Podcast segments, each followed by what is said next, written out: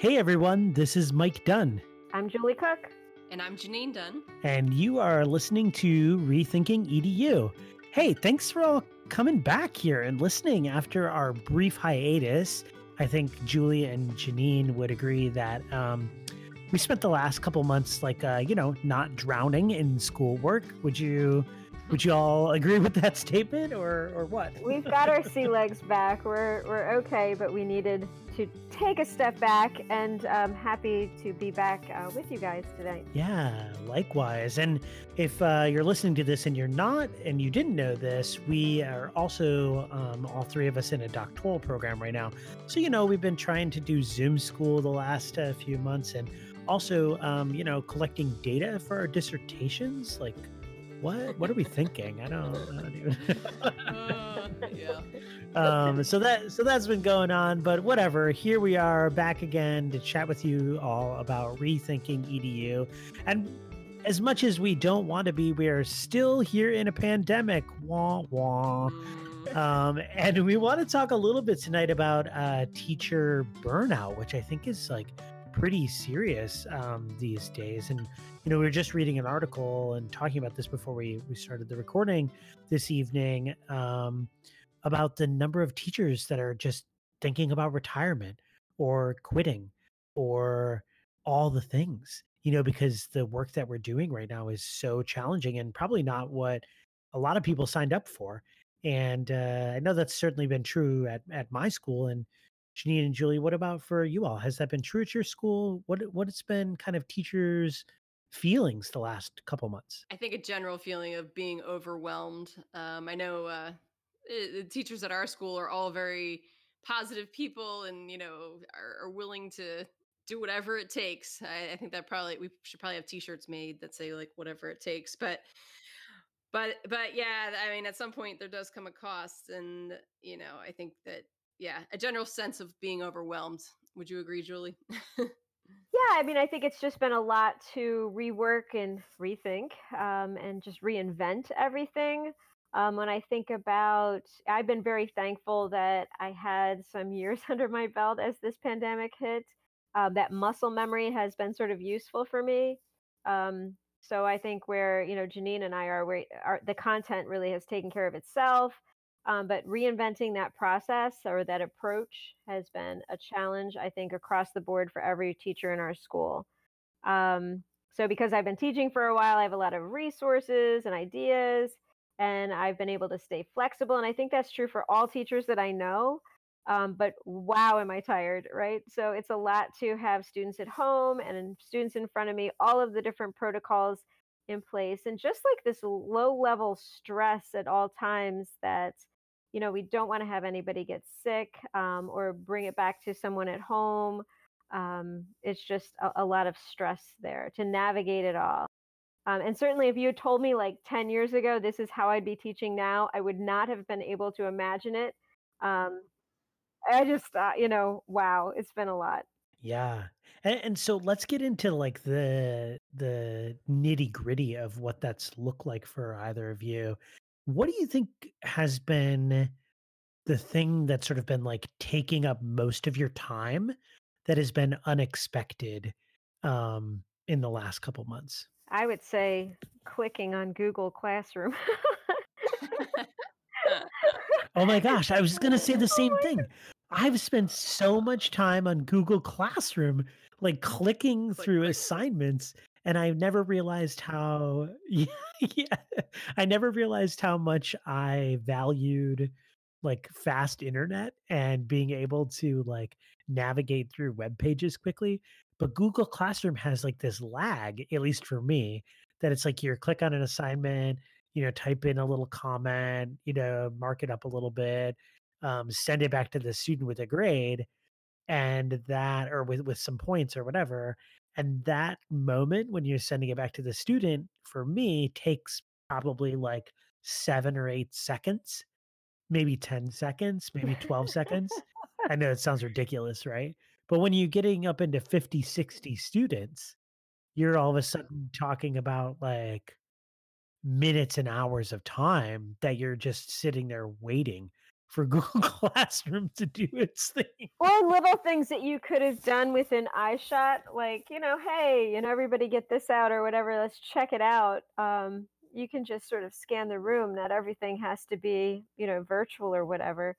Uh, so it's just, it's been, uh, that's been tedious, uh, but also pretty cool. Um, a lot that we've been able to reinvent has been kind of interesting and, um, and hopefully if, you know, kept the kids moving in a, a, forward direction as much as possible. But yeah, if you ask me what what's slowing me down or, or getting me down, all that clicking and all the time on the computer.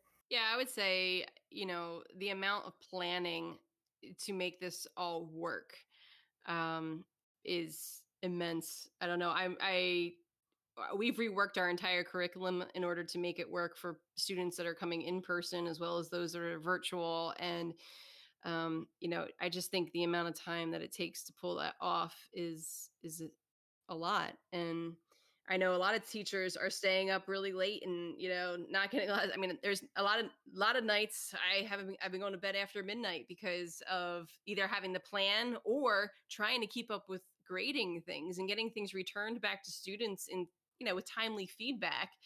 Um, it just everything takes longer it seems right now.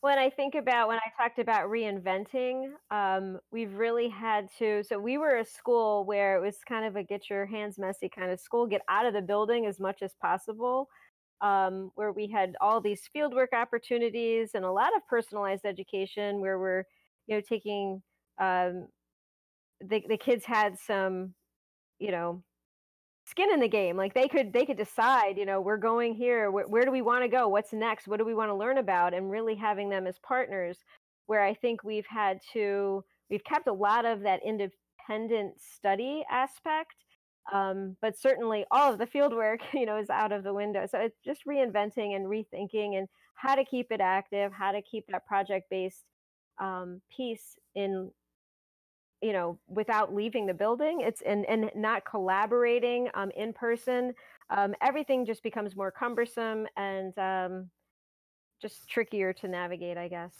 Well i guess at the same time too trying to still make school fun you know uh, yeah, that yeah. you know you know trying to take that weight off of the kids it, you know you have to put on your happy face every day too and I, there's an emotional toll i think there for the teachers that you you have this stress that's happening but at the same time you have to put your best foot forward and you know almost put on an act for the kids so that they don't you know follow your lead there yeah i i don't disagree with that i i think it's in my experience working with older kids they've been pretty understanding of the stress that teachers have been going through but also um I, I think they also want to learn. Like they're they don't want to be sitting at home. They want to have interesting experiences in school. They want to have things that they're doing that are compelling to them, at least from my school.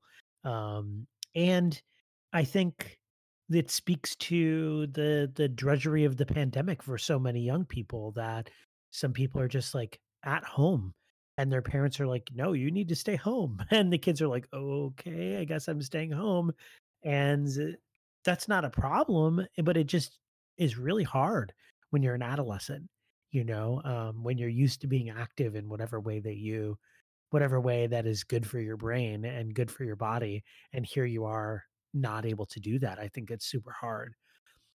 I think the other thing that's been taking a really long time for me is that like getting a read on interpersonal relationships like one-on-one conversations with students and really trying to dig through the like um ideas that students might have for their future which is a big part of my job uh is really really challenging when you're not able to have those conversations in person because those those conversations are so you know based on body language and reading people's uh, expressions and um, supporting people in uh, in your body language and helping people feel comfortable expressing things that they might not even be fully formed ideas yet.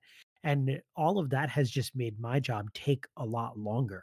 So a one-on-one conversation that i have with a kid now that may have taken 15 minutes last year now takes at least a half an hour. And so then I'm like, whoa, okay. Um, I'm blocking away this half an hour of time, but that's double the amount of time I would have had to take last year. And the student, we're still accomplishing the same goal, but just the number of hours I've had to work has increased because of of that, you know. Um, and I think to go along with that is that there's some students that really are struggling with executive functioning. As um, in our last episode, I chatted with Elizabeth Hamblett about that.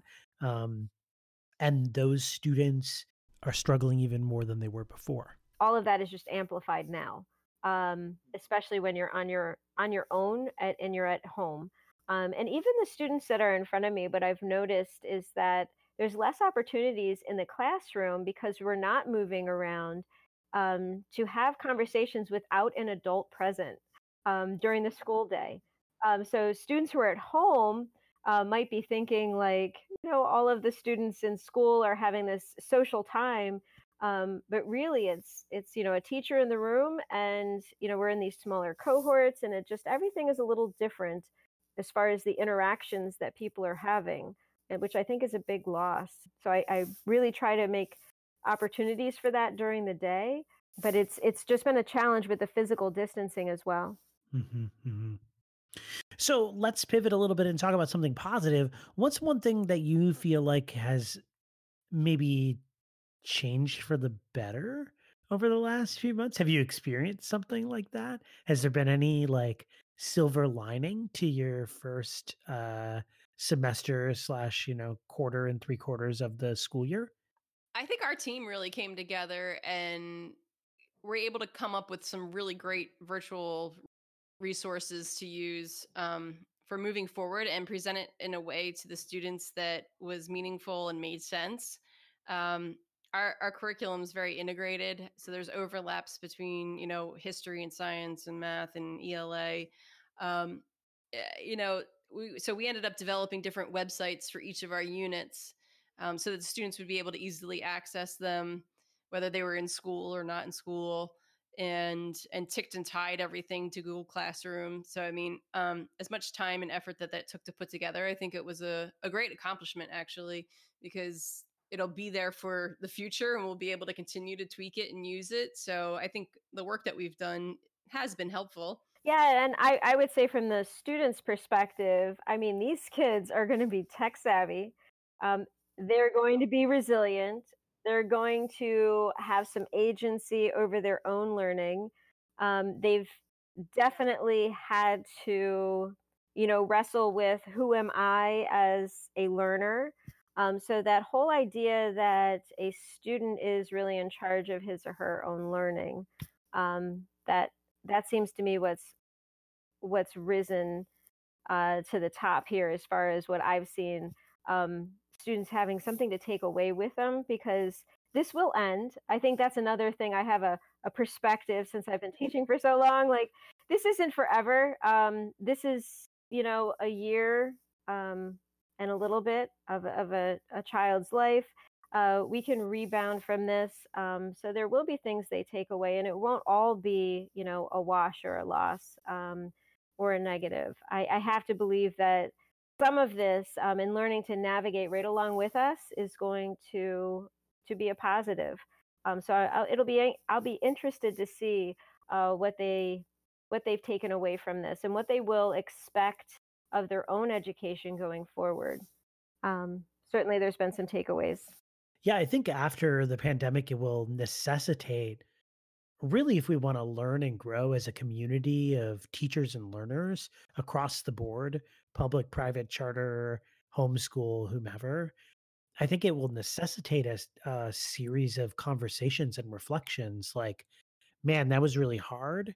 That was a year's worth of our lives that have been really were really challenging. But like what did we learn in that experience? What did we figure out was um, really working for you as a student and what do we figure out was really working for you as a teacher and what do we really figure out that wasn't?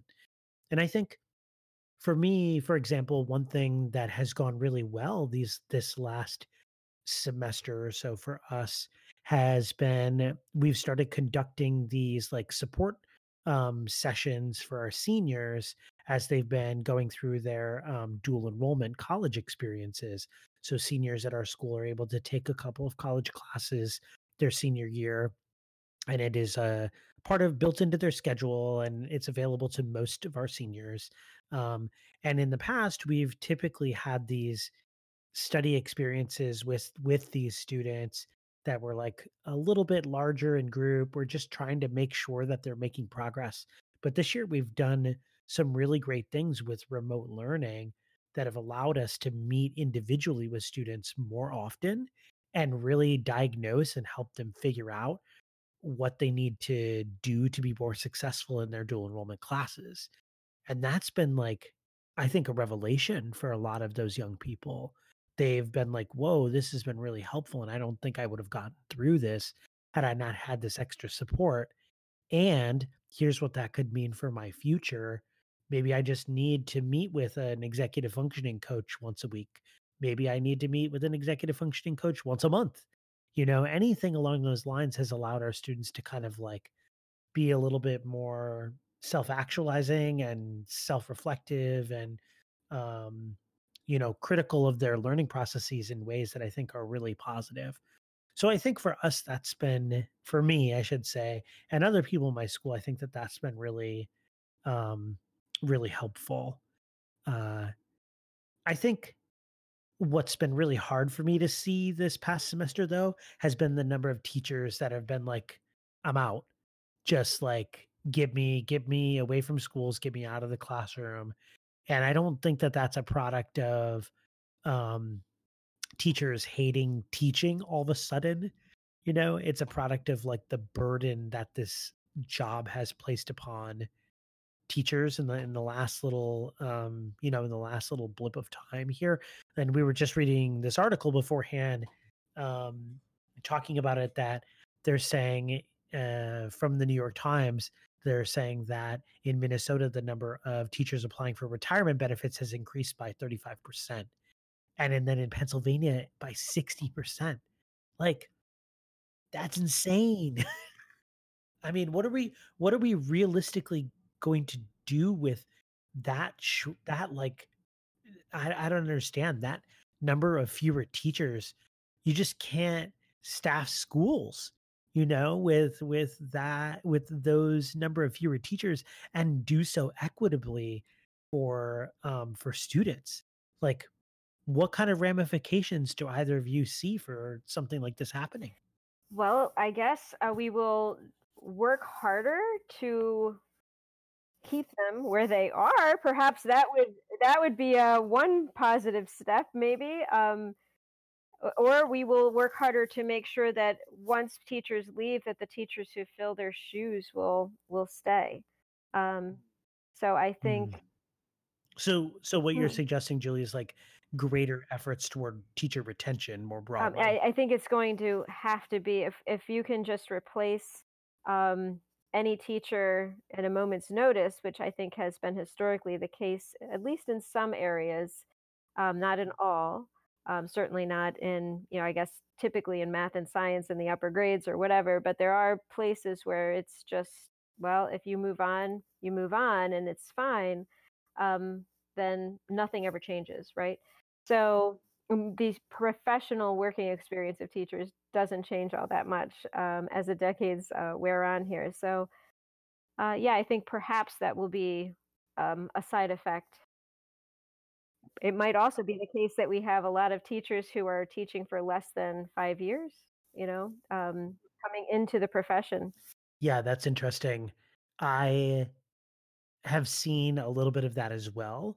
That my school, which is an independent school, so it has the freedom to be able to select the right person for the job and work with them on their certification within the first couple of years of coming to the school without an emergency certification um, but we have we we have had issues you know filling roles because we've needed additional support staff. We want those support staff to be certified as well. We've also had issues with like teachers leaving because they just can't handle or didn't want to handle the stress of teaching in the pandemic um, and we've had struggles and so we've picked up like you know test prep tutors that were out of work because nobody's taking tests these days to help come and support the work of our students in whatever way they can and that's been fine but it's been much less than ideal for us. You know we've wanted more highly qualified people with not just years of experience but um but also people trained to work with students um and it's just been really challenging to find those people i mean we would love everybody to have years of experience but like obviously that's not always going to happen and we're okay understanding that but we we also just want certified teachers and that's been a super challenge it's been a super challenge um yeah so do you do you either of you think that this might have an impact on like teacher prep programs and the view of teachers as as professionals you know i know that there's been a lot of like controversy around te- the profession of teaching right? The like vision of teachers as um high quality uh professional educators maybe has come into question in the last few years.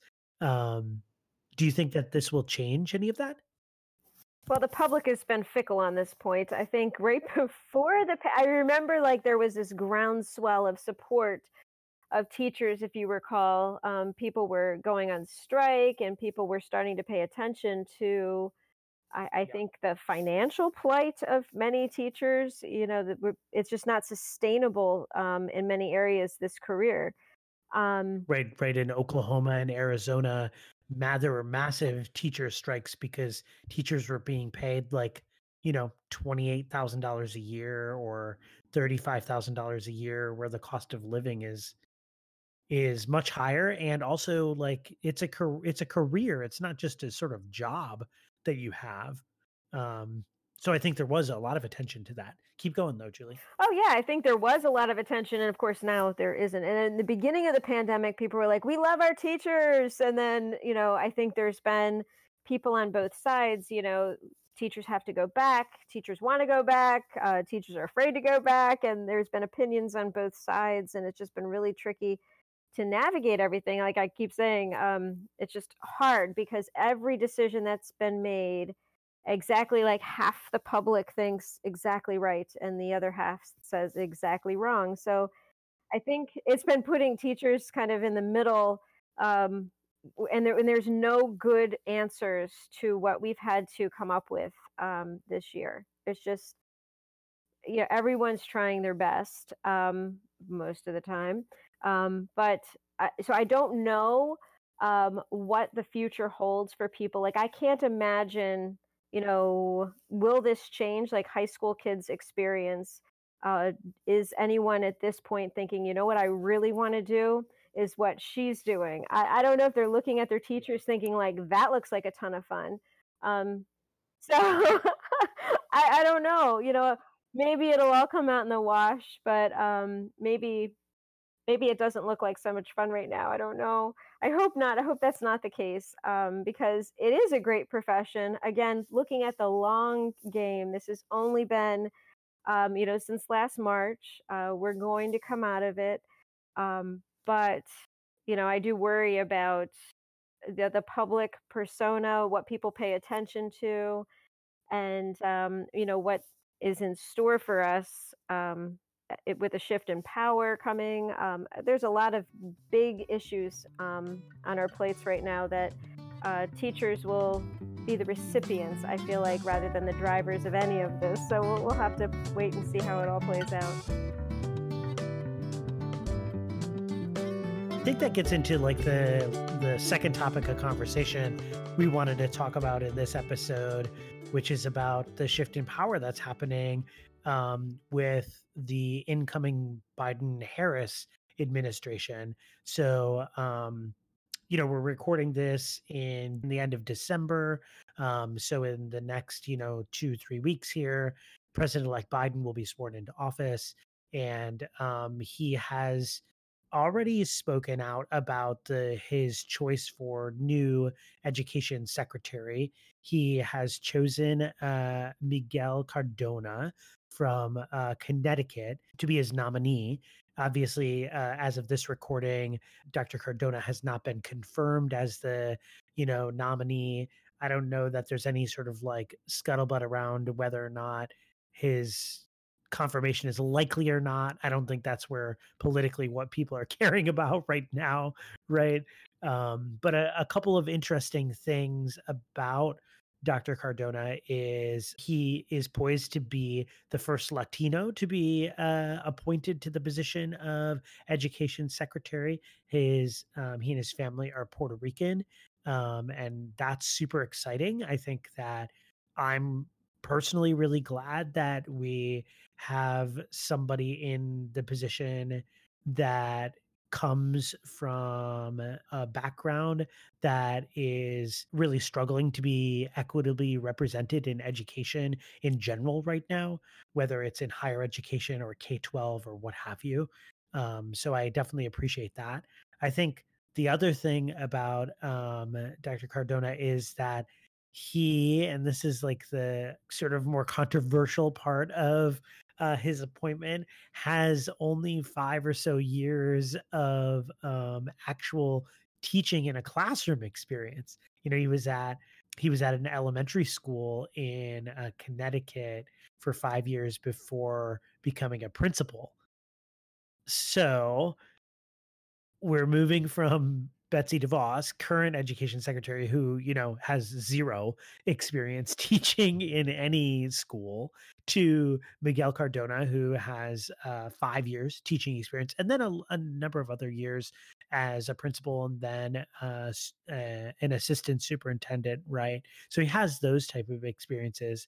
But I'm curious for both of your perspective, does this maybe five year experience have an impact on on his potential to uh, to empathize with maybe a typical classroom teacher.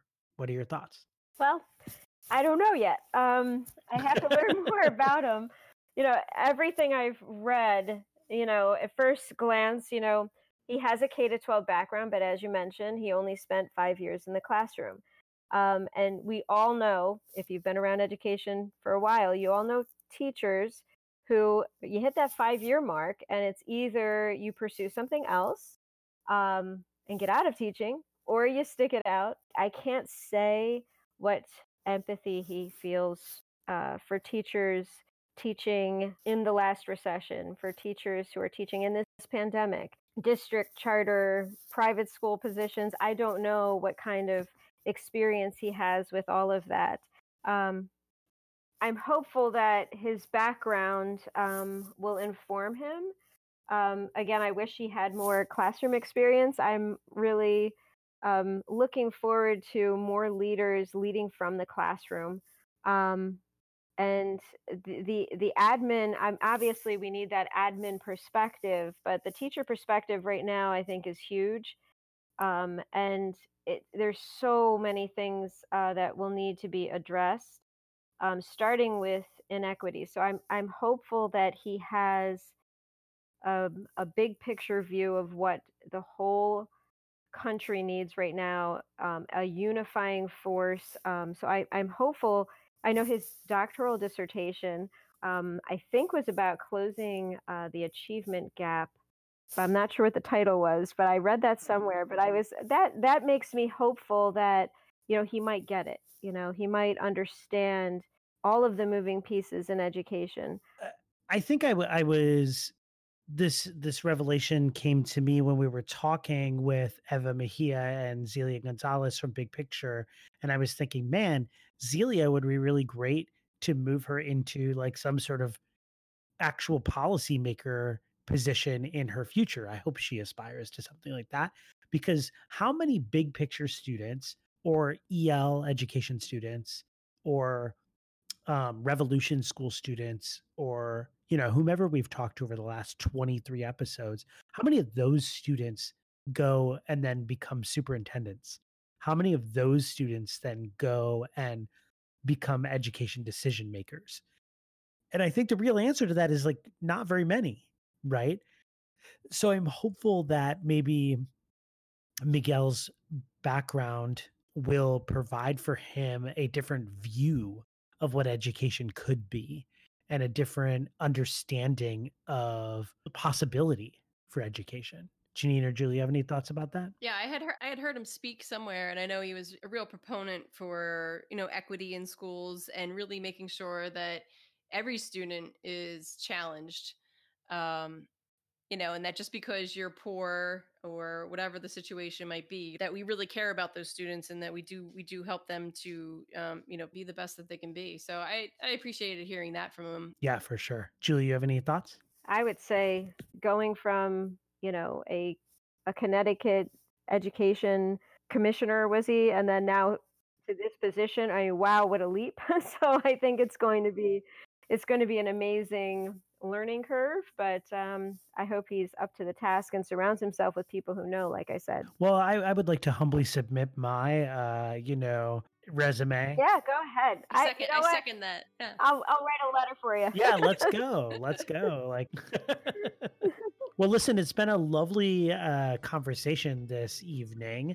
But before we go, we always have to talk about what this conversation is making us rethink about education what uh, what's coming up for you tonight? I'm just rethinking again um, as we are heading into the new year here, and knowing that already thinking about uh, going back to school and running the three ring circus that I've been running, uh, there is that anxiety that uh, is settling in slightly um, as that approaches. And I'm just thinking how this, some of these models of between virtual learning and in-person learning and hybrid approaches and everything is just really not sustainable. Um, and that we we need to think of how we can better support teachers in this crazy time and being able to meet the needs of students um, without sending them over the edge or out of the profession. I think um, we're talking a lot about uh, how to how to make sure that teachers stay. Um, if we start with what is stressing us all out and seeing how we can um, really address the needs of the teacher, we are not going to be able to address the needs of all of our students unless we can sort of hang on for this rocky ride that's going to be the next six months until June. Uh, so that's what this has me thinking about is how can we better support the teachers how can we ask them what is making you leave? What is making you so stressed out? And how can we remedy uh, some of these situations um, so that it becomes a more sustainable career in the short term and in the long term? Yeah, kind of building off what you're talking about, Julie. I think this conversation has me thinking more about how do we uplift the profession of teaching. You know, and this is always, I think, something that's on my mind, sort of like, you know, dangling in the back there. But in particular, right now, we need to be sharing gratitude with teachers and really understanding that teachers are coming from a place of we're trying our best in a crazy situation, you know? And I think a lot of parents and a lot of students and a lot of districts and a lot of places are doing that. But I think it's it's going to be more important that we do that after the pandemic because as as we're seeing, people are leaving teaching and I think that that's going to be really difficult to get over in the next few years. Like, we really need to take time to say, what's going on? Why are people leaving? And how can we do something about that? Because if we don't, we're really going to be underserving our young people, you know, like, like more than we are right now, right? Um, if some out, outstanding groups of teachers decide that they're going to leave, we're just going to have a huge voids the cataclysmic voids. And we need to be doing all we can to share joy with teachers and uplift them so they can do their job the best that they can. And also make sure that they are supported financially, supported personally, all for the sort of long run of their careers. So yeah, that's what this this conversation is having me think about. So, listeners, thanks for taking your time to check in with us here on Rethinking EDU. We know it's been a while. We are vowing to be a little bit more consistent with our episodes. We're going to try to release two episodes a month for the next few months and see how that goes as we finish up our dissertations and we, uh, you know, try to make it through the rest of this school year. But please stick with us. We promise to bring on some amazing guests in the next few episodes. We are sure that you will love them. And as always, thanks for rethinking EDU.